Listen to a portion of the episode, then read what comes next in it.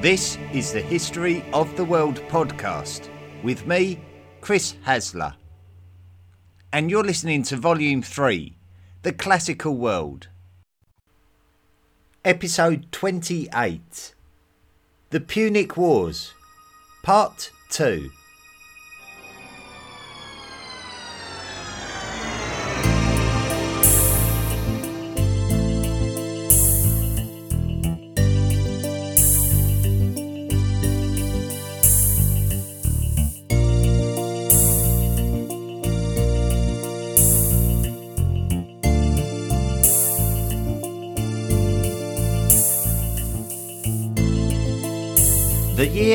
Is 221 BCE. Hasdrubal the Fair was the main military commander of Carthaginian forces in Iberia. He had taken the reins from his father in law, Hamilcar Barca, the great Carthaginian commander, who was in constant defiance of the imperious Romans despite Carthaginian defeats. Hasdrubal was responsible for negotiating a deal with the Romans where the Carthaginians would be allowed the freedom to subjugate the lands of the Iberian Peninsula south of the Ebro River. Anything to the north was too close to the Romans and therefore not fair game. The Carthaginians were desperate to gather some wealth, and this would be at the expense of the Celtiberians of the Iberian Peninsula. The Carthaginians needed to take these lands in order to gather enough wealth to pay repatriation costs to the Romans following their defeat in Sicily at the conclusion of the First Punic War back in 241 BCE. The Celtiberians did not particularly enjoy having Carthaginians invade their lands and take their wealth. Hasdrubal the Fair paid the ultimate price for Carthaginian behaviour. Hasdrubal was in the city of Karat a city which he founded. Now, we have to be very careful here. Karat was the Carthaginian name for the city of Carthage, the capital city of the Carthaginian Empire in the modern country of Tunisia. Hasdrubal built another city in Iberia and called it Qart Hadasht II. This would lead to the Romans calling the city New Carthage to distinguish it, and today we call it Cartagena. We mentioned Cartagena way back in episode 8 of volume 1 when discussing the migration of early species of hominins migrating from North Africa to Iberia as the municipality where the cave called La Cueva Victoria was found to contain hominin bones over 1 million years old. Now, over 1 million years later, we find a new connection between North Africa and Iberia, with the Carthaginians establishing a new city of Carthage. And it was in this city that a Celtic mercenary, possibly a slave of a Celtiberian king killed by the Carthaginians, assassinated Hasdrubal the Fair. Command of the Carthaginian army in Iberia passed to Hasdrubal's brother in law, the son of Hamilcar Barca, and his name was Hannibal. Hannibal's story is one of the more famous stories of an individual during the Roman era. His story begins where we left off last week, with the Iberian city of Saguntum. Saguntum was a considerable distance south of the Ebro River, which was determined to be the agreed limit of Carthaginian influence. Saguntum was a Celtiberian city that didn't fully appreciate the Carthaginians being involved in their affairs, and they may have turned to Rome to protect their wealth. The Romans responded to Saguntum, and Hannibal Barca was far from impressed. Saguntum was almost a hundred miles south of the Ebro River and was therefore fair game. So Hannibal decided to besiege Saguntum in response during the second half of 219 BCE.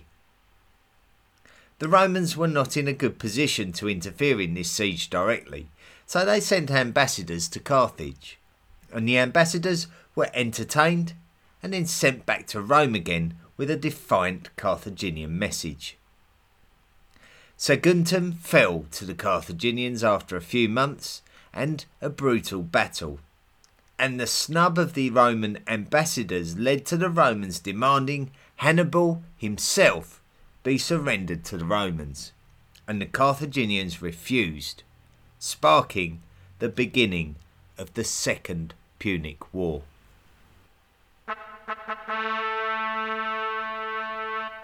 Hannibal Barca Hannibal would set about gathering an army. The size of the army is argued, and I have seen numbers from 40,000 to 100,000 offered. Strangely, when investigating the number of elephants in Hannibal's army, we seem to always hit the specific number of 37 from most sources. The makeup of the Carthaginian army is also interesting. Libyan foot soldiers are mentioned, and when we look at the Libyans, they may have been a mixture of local Berbers and Greek immigrants to North Africa, as it was in the Libyan lands that the Greek colony of Cyrene was established. Also among the Carthaginian army were Numidian horsemen. The Numidians were the Berbers who lived on the North African coast of the modern day country of Algeria, and as such, they had developed strong diplomatic ties with their Carthaginian neighbours. There would have almost certainly been a good deal of Celtiberian mercenaries wanting to be on the winning side and believing that this would be Hannibal's Carthaginians.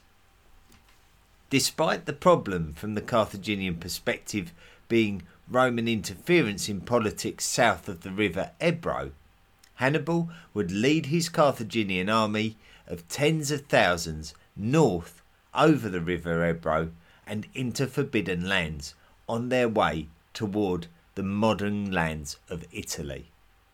The route would require the Carthaginians to negotiate the Pyrenees Mountains, the lands of the Gauls, and the Alps Mountains. Crossing the Alps would have been seemingly impossible with it being such a severe range of mountains. The legend of Hannibal crossing the Alps is the lasting legacy of this episode in history. But in reality, it was only part of this whole journey of attrition, which was made in haste before the Romans could attack first. Not everybody survived the journey. Significant losses affected the Carthaginian force as they initially crossed the Pyrenees and arrived in the lands of the south of the modern day country of France. So the famous story is of Hannibal crossing the Alps, but this is just one part of an extremely arduous journey from the Iberian lands south of the Ebro to the imperial lands of the Roman Republic at every juncture, whether it be the lands around the Pyrenees or the Gallic lands of southern France, Hannibal's army would face attack from local tribes, and so Hannibal would spend significant time reshaping his army, even sending some units back to Carthaginian Iberia. It wasn't all against Hannibal though, as there would have been a fair share of tribes who were happy to support Hannibal's campaign, especially if they felt no loyalty to the Romans. So Hannibal would have not had much idea as to whether the next society of people that he encountered would have been friend or foe.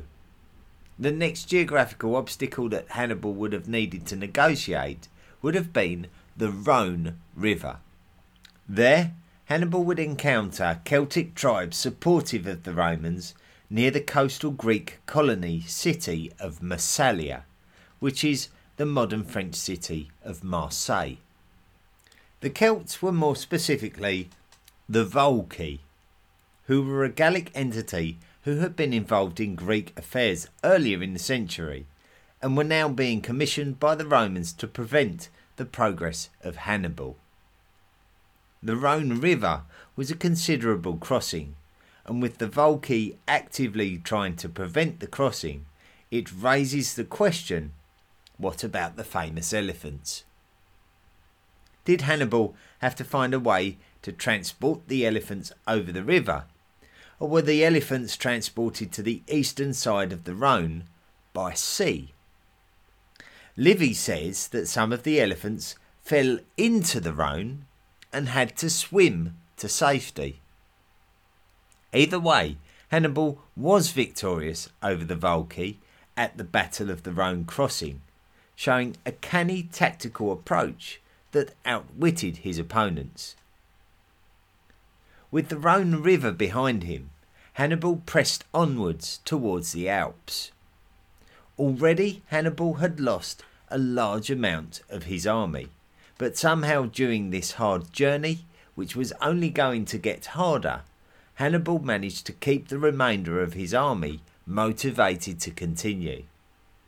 Hannibal's Alpine route is fiercely debated, but we know that the Alps had to be navigated across.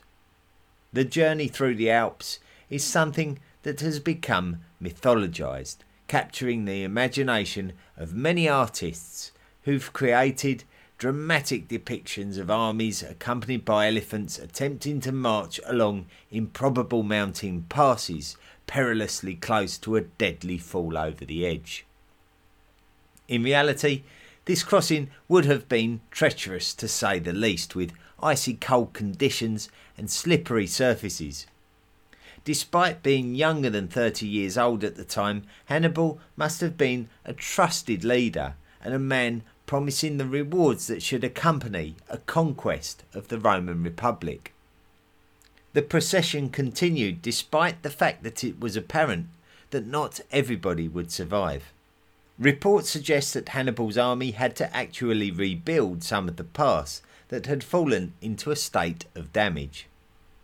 Another Gallic tribe called the Allobroges would have attacked the weakened and hungry Carthaginians during the crossing, but somehow Hannibal was able to overcome this. When Hannibal emerged on the eastern side of the Alps with a fraction of his original army, but according to some accounts with the same 37 elephants, some of the Gallic tribes felt that Hannibal was worth their respect and even worth standing alongside in the face of the Romans. It was now December of 218 BCE, and Hannibal was successfully across the Alps and at the north of the Italian peninsula. It could be fair to say that the Romans were not expecting Hannibal to emerge from his Alpine journey in any position to fight, but the Romans would know that they needed to deal with the Hannibal problem directly and sent a force under the command of the Roman consul Tiberius Sempronius Longus to engage Hannibal in a battle at the confluence of the Trebia and Po rivers. The ensuing battle is known as the Battle of the Trebia, and the Roman naivety and underestimation of Hannibal allowed Hannibal to outwit the Romans and score a huge victory with more than half of the Roman army being lost to the Carthaginian alliance. Hannibal now had the Romans' full attention. So, this is the story of how Hannibal crossed the Alps. But Hannibal's intention when he set out wasn't to successfully cross the Alps in some test of endurance. The crossing was simply one part of a mission to invade and weaken the Roman Republic. So Hannibal had only just begun. There was no way that Hannibal could cause significant problems for the Romans without enticing local societies to join his cause, and he would have been relying on this fact. Hannibal's victories in the north of the peninsula, such as the Battle of the Trebia, opened up a doorway into the lands of the Republic itself. Hannibal could now campaign directly towards Rome itself, but initially he would need to negotiate the lands of Etruria, which were inhabited by Romanized Etruscans. So Hannibal would lead his army southwards until almost reaching Lake Trasimene in the summer of 217 BCE. The Roman army would be pursuing Hannibal, and Hannibal would be aware of this. So, upon reaching the lake, Hannibal would light false campfires some distance away to fool the Romans into believing the location of the Carthaginian army was somewhere it wasn't.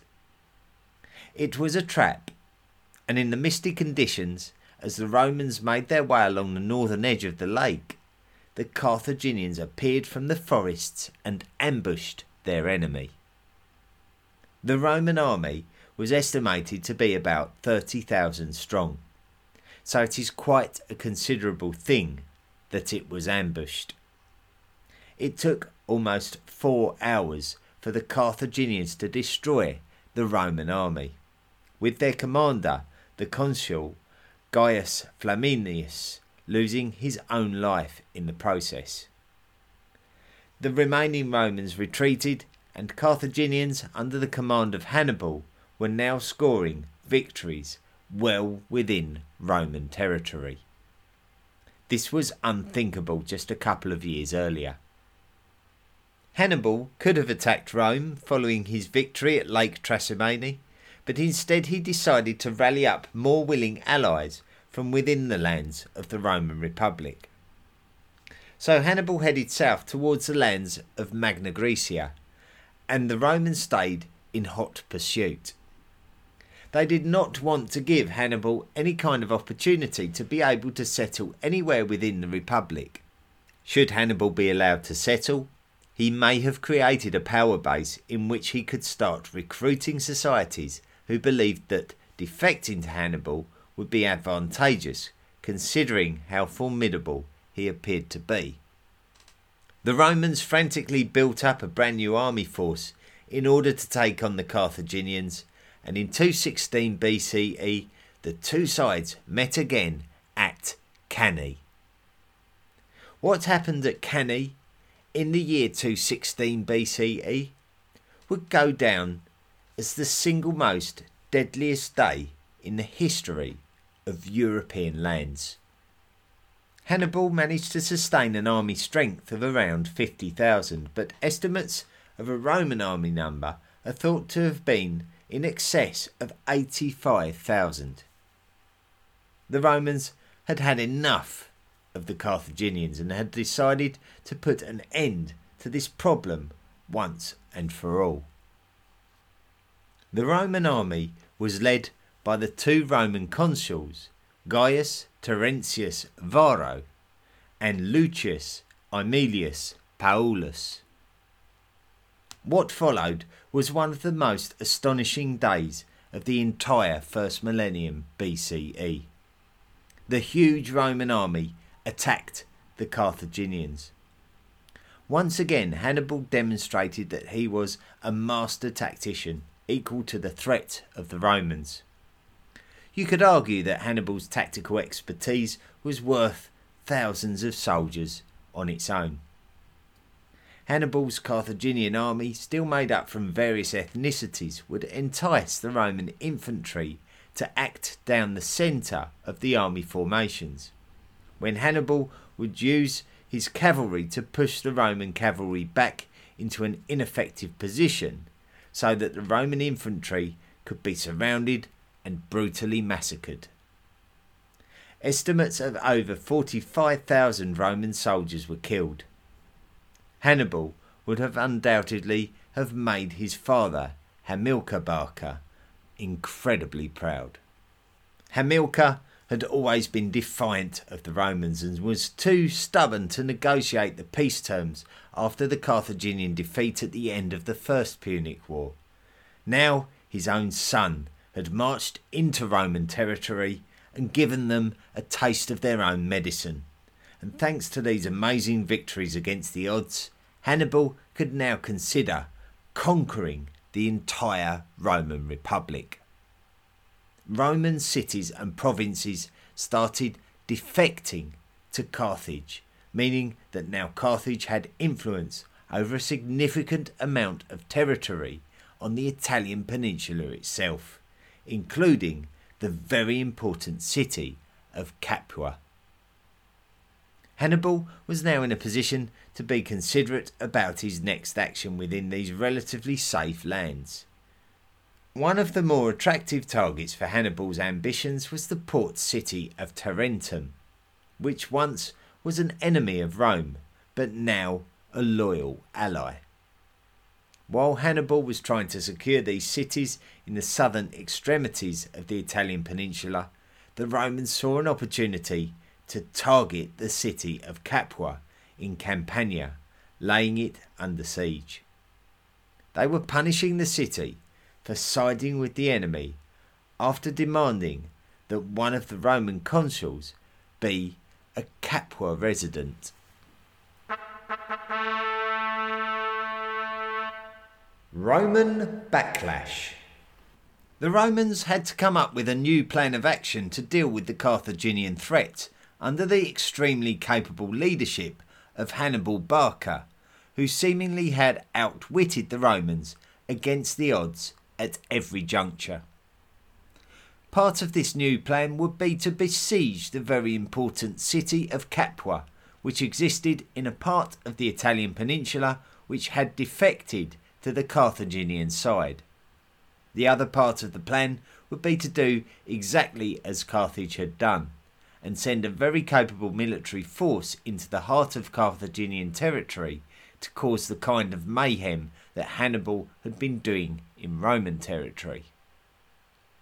At the time, Rome was also involved in the First Macedonian War against Philip V of Macedon, and Rome realised that despite having problems with Hannibal, that they could not afford to allow Philip and Hannibal to strike up an alliance, so it was important for the Romans to continue their aggressions in the Balkan Peninsula.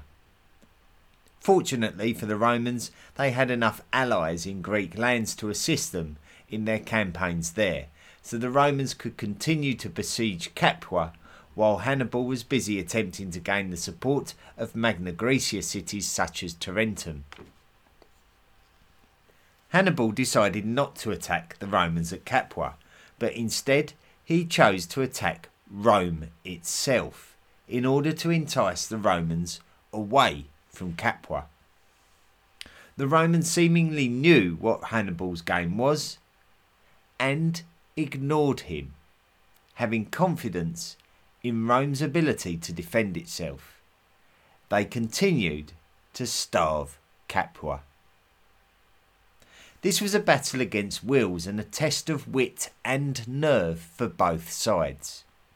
The Roman decision to keep up the siege was the right one.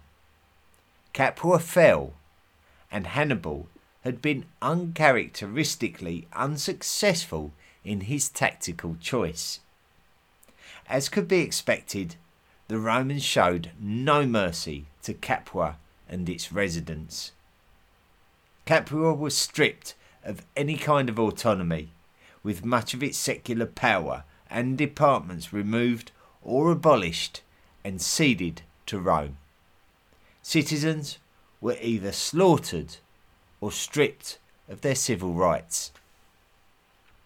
Interestingly, as well, we can also tie up a story from episode 22.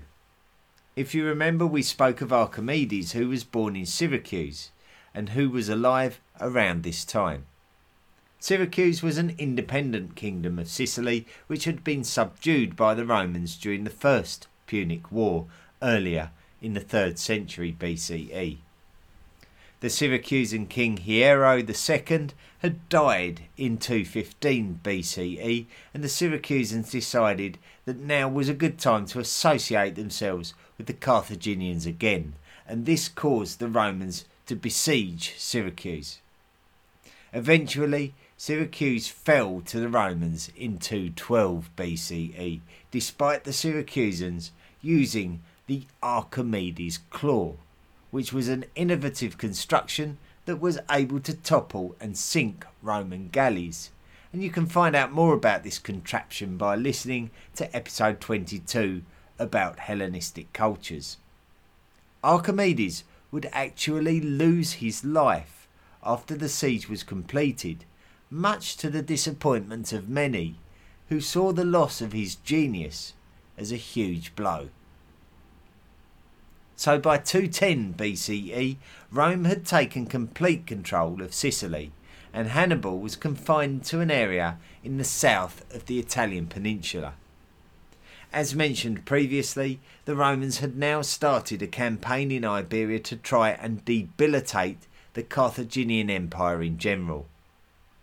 During the 210s, while Hannibal was causing havoc in Italy, the Scipio brothers of Rome had travelled to Iberia and secured the lands north of the Ebro River, denying the Carthaginians the same land route to Italy that Hannibal had exploited. Despite successful incursions into Carthaginian ruled Iberian territory, it would be Hannibal's younger brother, Hasdrubal Barca, who would score a huge victory over the Romans in the south of Iberia at the Battle of Upper Baetis which was actually two closely linked separate military exchanges in 211 BCE, and both of the Scipio brothers were killed, bringing one of their sons, Publius Cornelius Scipio Africanus, to the command of the Roman army in Iberia. We will refer to him as Scipio. Scipio would avenge the defeat and deaths of his father and his uncle by taking the city of New Carthage, or Carthago Nova as the Romans called it, in 209 BCE. He slaughtered the population in a treatment reminiscent of the Roman treatment of the city of Capua two years earlier. So both sides were using terror tactics to scare these societies into the ultimate submission. Hasdrubal Barca then decided to take reinforcements from the Iberian Peninsula to his brother Hannibal, who was still in the Italian peninsula, somewhat entrapped in an area of land south of Rome. These reinforcements would consist of more war elephants, and the journey would be similar to that of Hannibal's before him. Hasdrubal would cross the Pyrenees, southern Gallic lands, and the Alps. So, although Hannibal's story of the crossing of the Alps has survived throughout the centuries to become a wonderful historic tale in the modern age, his brother's same accomplishment has been forgotten. This is because Hannibal was the first to do it, and Hasdrubal could simply use the same constructed paths that his brother had left, and the Gallic Celts that he met along the way showed him no hostility as they had towards Hannibal. Hasdrubal would opt to use the eastern coastal route down the Italian peninsula in order to reach his brother Hannibal with some useful reinforcements. However, the Romans were fully aware of the value of preventing this link up and sent an army to apprehend Hasdrubal's approach.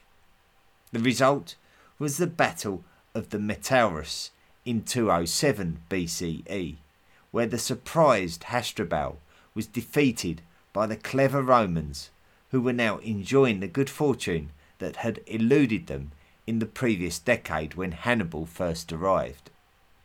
There are records of Hasdrubal Barca being beheaded and his head being taken to his brother Hannibal, who would have been hoping for the arrival of something different. Hasdrubal's failure to successfully bring reinforcements to Hannibal was a crushing blow to the Carthaginians. Hannibal was now limited in what he could achieve, and would have been fearing that the Romans would be re strengthening their forces in order to eliminate Hannibal from the Italian peninsula altogether. The Roman commander Scipio in Iberia did not pursue Hasdrubal Barca when he left Iberia, and instead he stayed in Iberia to continue battling the Carthaginians there. It eventually proved to be the right decision. The culmination of the Iberian conflicts between Carthage and Rome played out in the year 206 BCE at the Battle of Ilipa. Estimates of the army sizes are in excess of 50,000 individuals each. So this is yet another huge exchange in what was seemingly a list of unbelievably huge battles. Scipio would demonstrate a tactical genius that is comparable to Hannibal's great victory at Lake Trasimene.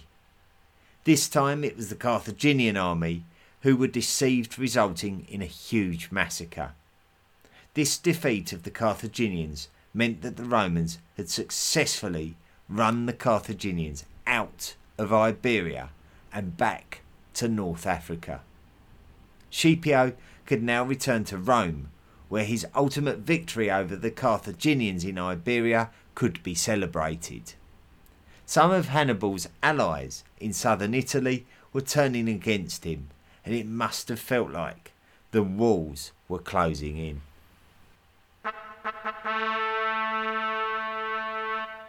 Africa. Scipio was made into a Roman consul in 205 BCE, and due to the confidence that the Romans had in him, he was made a proconsul after his one year term as consul had expired. Proconsuls were appointed to enable the Romans the ability to keep valued consuls in a position of influence. Scipio's ambition was to travel across the Mediterranean to Carthage itself and defeat the Carthaginians in North Africa.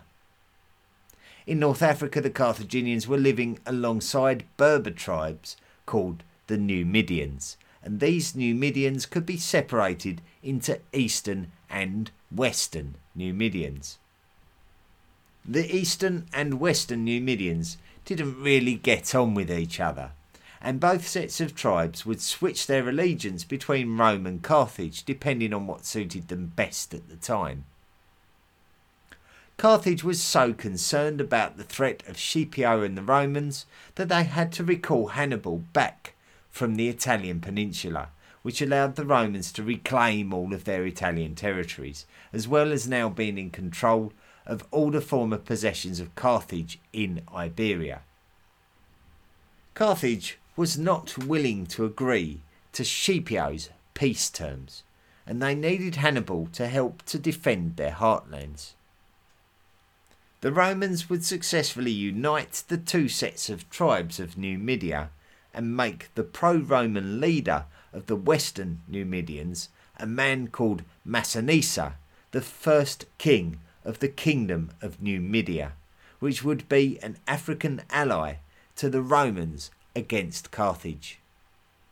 The Romans, under the command of Scipio and allied with the Numidians under the command of Massinissa, squared off against the Carthaginians under the command of Hannibal at the decisive Battle of Zama in 202 BCE, at an inland location in the modern day country of Tunisia. Both sides may have had around 40,000 strong armies, but Carthaginians had their war elephants as well. It appears that the Romans had a stronger cavalry presence. Hannibal would firstly employ the elephants to advance against his opponents, and the Romans were able to soak up this attack and counter-attack effectively, cutting through the lines of the Carthaginian infantry. The Carthaginian reserve corps of veterans were able to hold up the Romans from advancing further. But at this point, Hannibal was outwitted when the Romans and Numidians were able to sweep round the back of the Carthaginians and attack them from the rear. The result was a major defeat for the once mighty Hannibal and the city of Carthage. Rome had at long last defeated Carthage. Carthage had lost all territory outside of North Africa, and all of its naval fleet to the Romans. They would be denied the right to involve themselves in any foreign affairs, therefore becoming somewhat powerless. Repatriations would ensure that Carthage would never be allowed to grow again. And the Roman policy regarding Carthage after the Second Punic War would be to deny them any free will to expand or any ability to settle their debt, denoting the Roman desire to keep Carthage down. It is this victory that earned Scipio his name, Scipio Africanus, and he returned to Rome as a hero. Scipio may have been a bit of a larger than life character, with there being many rumours of financial irregularities involving him and his family. That when the Romans attempted to bring him to trial, Scipio would somehow worm his way out by leaning on his popularity as a Roman hero. Eventually, Scipio would retire from politics, possibly at around the age of 50.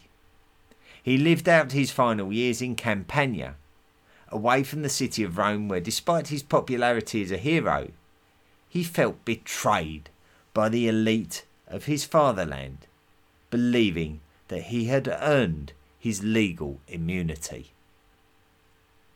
Hannibal was still highly respected by the Carthaginians, and it does also appear that he was somewhat respected in later life by Scipio, who, as a fellow military leader, would have likely been in admiration of what Hannibal had achieved during his lifetime. Hannibal was almost 50 when the Second Punic War concluded, and the Romans were always quite concerned about having such a popular and capable leader and enemy of the Romans alive in Carthage. As a result, Hannibal was forced to leave his political post in the city of Carthage and fled to the Seleucid Empire in Asia. Hannibal would forever be an enemy of the Romans, as his father Hamilcar Barca had taught him from a young age that Rome must be destroyed. So Hannibal was more than happy to lead Seleucid military exchanges against the Romans during their conflicts, but Hannibal's capture would always be an ultimate trophy for the Romans and so Hannibal would always fear being betrayed by the ruler of the lands that he was in, as his life alone was a talisman.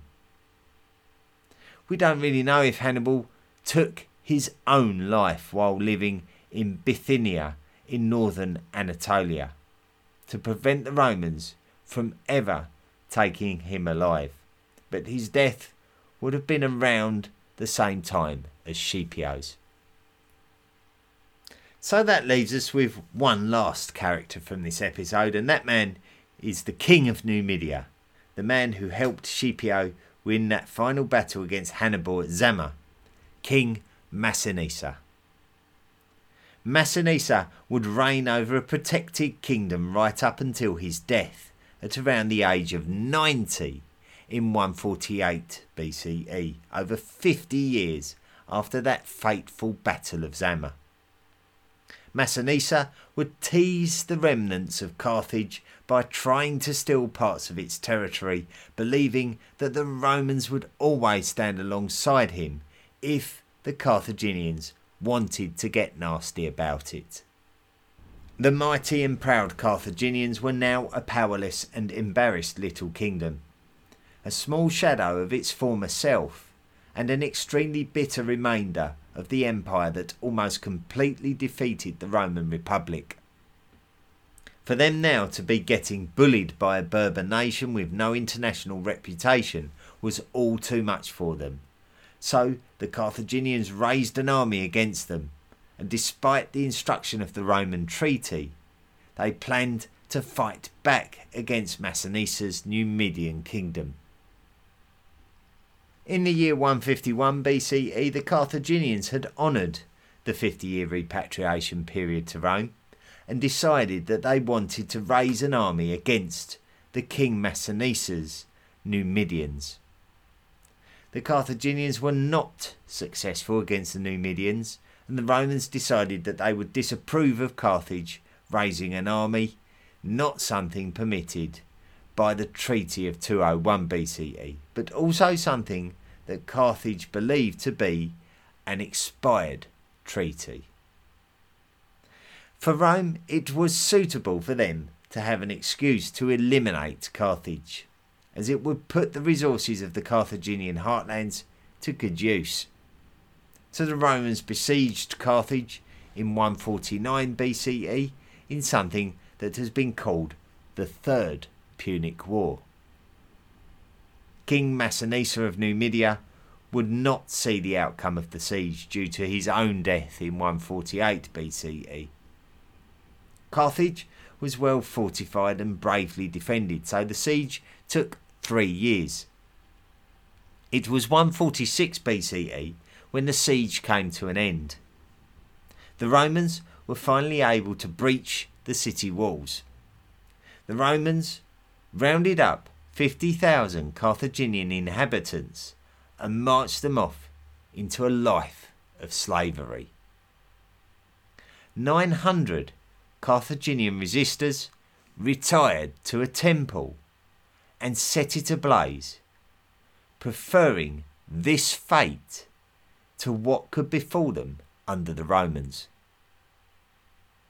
The city itself was plundered of all of its wealth before all of the buildings were destroyed until not a single one was left standing. Apart from the 50,000 slaves, the entire population was killed. Fire engulfed the ruins of what the Romans had left behind. And before leaving, the Romans would salt the earth to prevent any kind of agricultural revival of the land. Carthage had been completely and utterly destroyed and was just a memory thanks to the might of the Romans.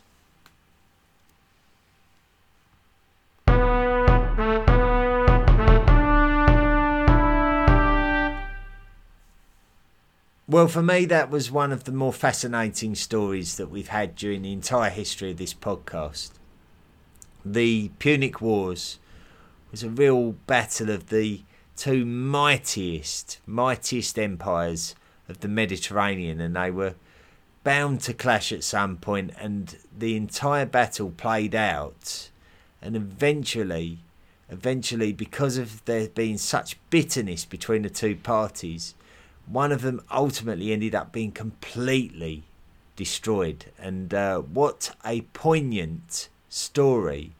The end of the story of Carthage, uh, which you know is over a thousand years in the making, with the emergence of the Phoenicians in Canaanite lands uh, way back in the second millennium BCE, um, forward on to the uh, colonizing of North Africa, the establishment of the city of Carthage, the growth of Carthage into this major maritime trading entity in the Mediterranean, and then ultimately its demise uh, at the hands of this huge entity, the Romans, the Roman Republic, who are now to be feared across the entire world, um, not least of all because they defeated this highly respectable imperial movement, the Carthaginians. So, wonderful episode and a great story about Hannibal crossing the Alps with his elephants. Um, really was good to visit that story and put it into context with everything that we've been talking about in the last few episodes. Now, then, if you've been enjoying the project and you would like to support the project, then you'll be pleased to know that you can if you go to the History of the World podcast.com website and click on the Patreon link, you can donate an amount of money each month to the upkeep of the podcast and it really really does help it makes a big difference it means that i can invest in resources such as books and enhance the information that's being produced within each podcast episode so just sign up there, make a monthly donation. You can do it for as little as $1 a month. It all adds up. It all really does make a significant difference, even those small pledges are really significant once they're all added together. So don't feel shy if, if that's all you can afford.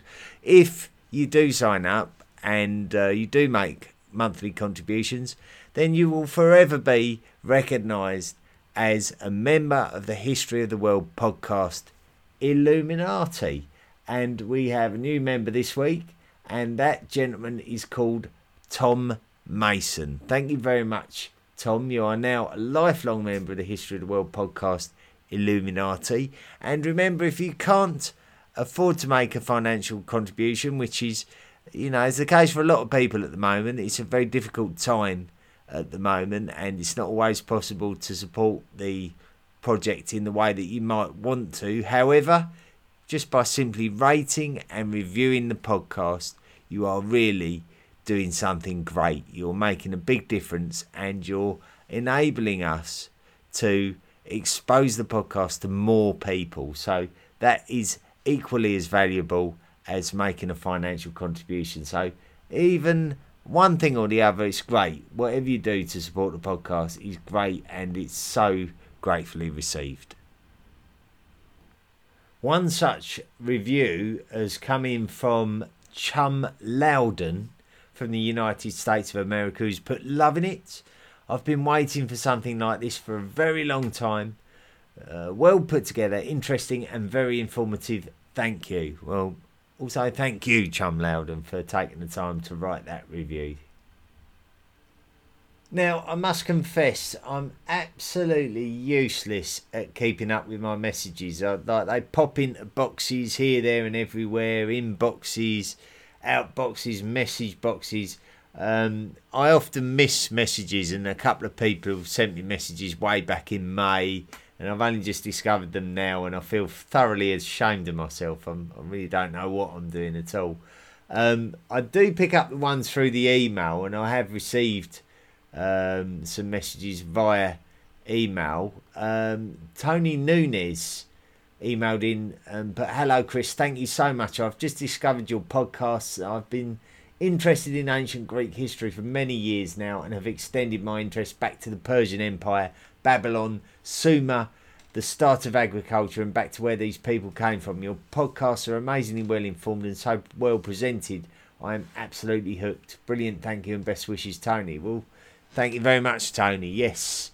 Um, it is interesting to speculate about this now. Um, now that we're looking at ancient Greece and ancient Rome, um, I have heard people that just like are in disbelief at how advanced these societies are. But when you consider that we had civilized citizens and cities uh, 2,000 years before the Romans and the Greeks, it, it, stands to reason that these people would be quite advanced and intelligent. So um, we shouldn't be that surprised at all. Uh, Will Poindexter has uh, written in and put uh, hello mark. I'm, I'm, not sure who mark is but anyway. He's put um, i love the podcast. I hope all is well and you're staying safe. I listen on stitcher and have listened to almost every episode you have produced. I love the information and am a little sad that the new podcasts have not come through on stitcher. The house of vassar was the last one i've seen uh, love the show and thank you for your hard work will um, well, look, thanks for bringing that to my attention. Yes, we did switch podcast platforms um, around about a month ago now, and uh, a lot of the a lot of the places where you listen to the podcast, a lot of them have automatically updated to the new feed. Uh, but one place that I know hasn't was Stitcher. And so, as a consequence, what I've had to do, I've had to delete the entire podcast from Stitcher and recreate it again.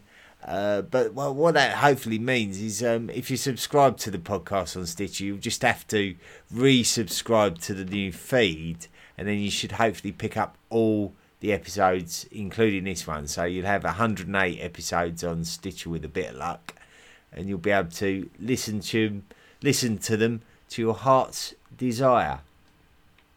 But uh, apart from that, thanks ever so much for all the kind messages that you've sent to the podcast. Um, really having fun writing the podcast, especially during this very eventful Roman period. And these Carthaginian wars are, are absolutely fascinating. And we, we're not going to leave them behind just yet.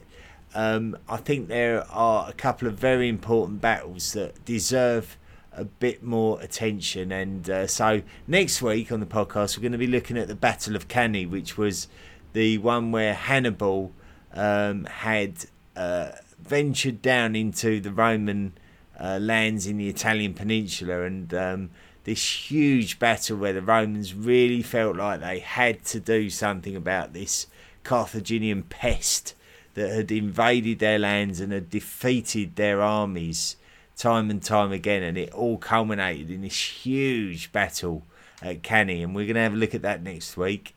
Uh, and then the week after, we're going to look at the uh, the North African uh, battle, the Battle of Zama, which came at the conclusion of the Second Punic War. So a couple of real different dynamic perspectives, but we're going to be looking at Hannibal and we're going to be looking at Scipio, who I know a lot of people call him Scipio. Um, I'm just trying to stay true to the Latin pronunciation and, and call him Scipio, so forgive me if that's annoying for you. But uh, I did the same with the Greeks, if you remember. I tried to stay true to the Greek pronunciation of a lot of names, but um, whatever I do is going to upset somebody. So, um, so I almost don't care in a way. but as long as you're enjoying the stories, I think that's the main thing. But that's what we've got coming up over the next couple of weeks. Um, that's about it for this week. It's been another long one. We had to cram a lot in. We had to sort of look at a lot of detail of the Second Punic War. So I'm going to wrap up now, and uh, hopefully uh, see you again next week. Uh, have a safe week, and don't forget to be good. Do you want more from the History of the World podcast? Then visit our website, historyoftheworldpodcast.com. You can join our discussion forum and find us on social media. Support the podcast for as little as $1 per month by clicking the Patreon link. Email the show at historyoftheworldpodcast at mail.com. The best ones will be read out. Be sure to rate and review the show wherever you listen to us.